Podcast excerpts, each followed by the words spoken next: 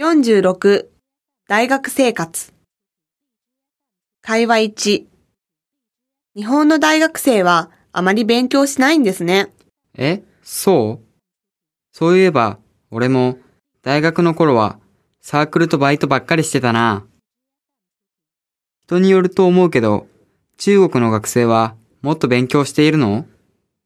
ええ、中国の学生はもっと勉強していますよ。私の大学ではみんな朝7時くらいから教科書を音読したりして自習して、授業の後も夜9時頃まで勉強します。え？じゃあ、アルバイトする暇ないじゃん。ええ、みんな忙しくてアルバイトする人は少なかったですよ。学生なので勉強するのが当たり前です。偉いね。でも、私は日本に来てからは、アルバイトをして生活費を稼がなくてはいけなくなったので、勉強する時間が少なくなってしまいました。でも、アルバイトからもいろいろなことが学べますよね。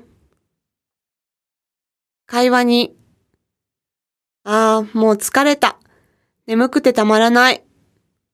えなんで？今日はね、私が発表することになってたの。だから昨日は徹夜して。あら、そうなの？私はもう徹夜するのに慣れて、全然平気よ。すごい、さすが日本人。私は留学する前は、一度も徹夜して勉強したことがないのよ。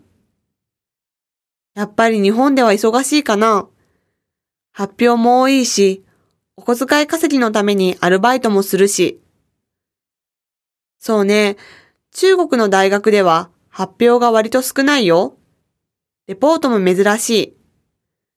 えー、羨ましい。でしょ？でも、発表もレポートも本当に勉強になるわ。こういう点は日本の大学の方がいいと思う。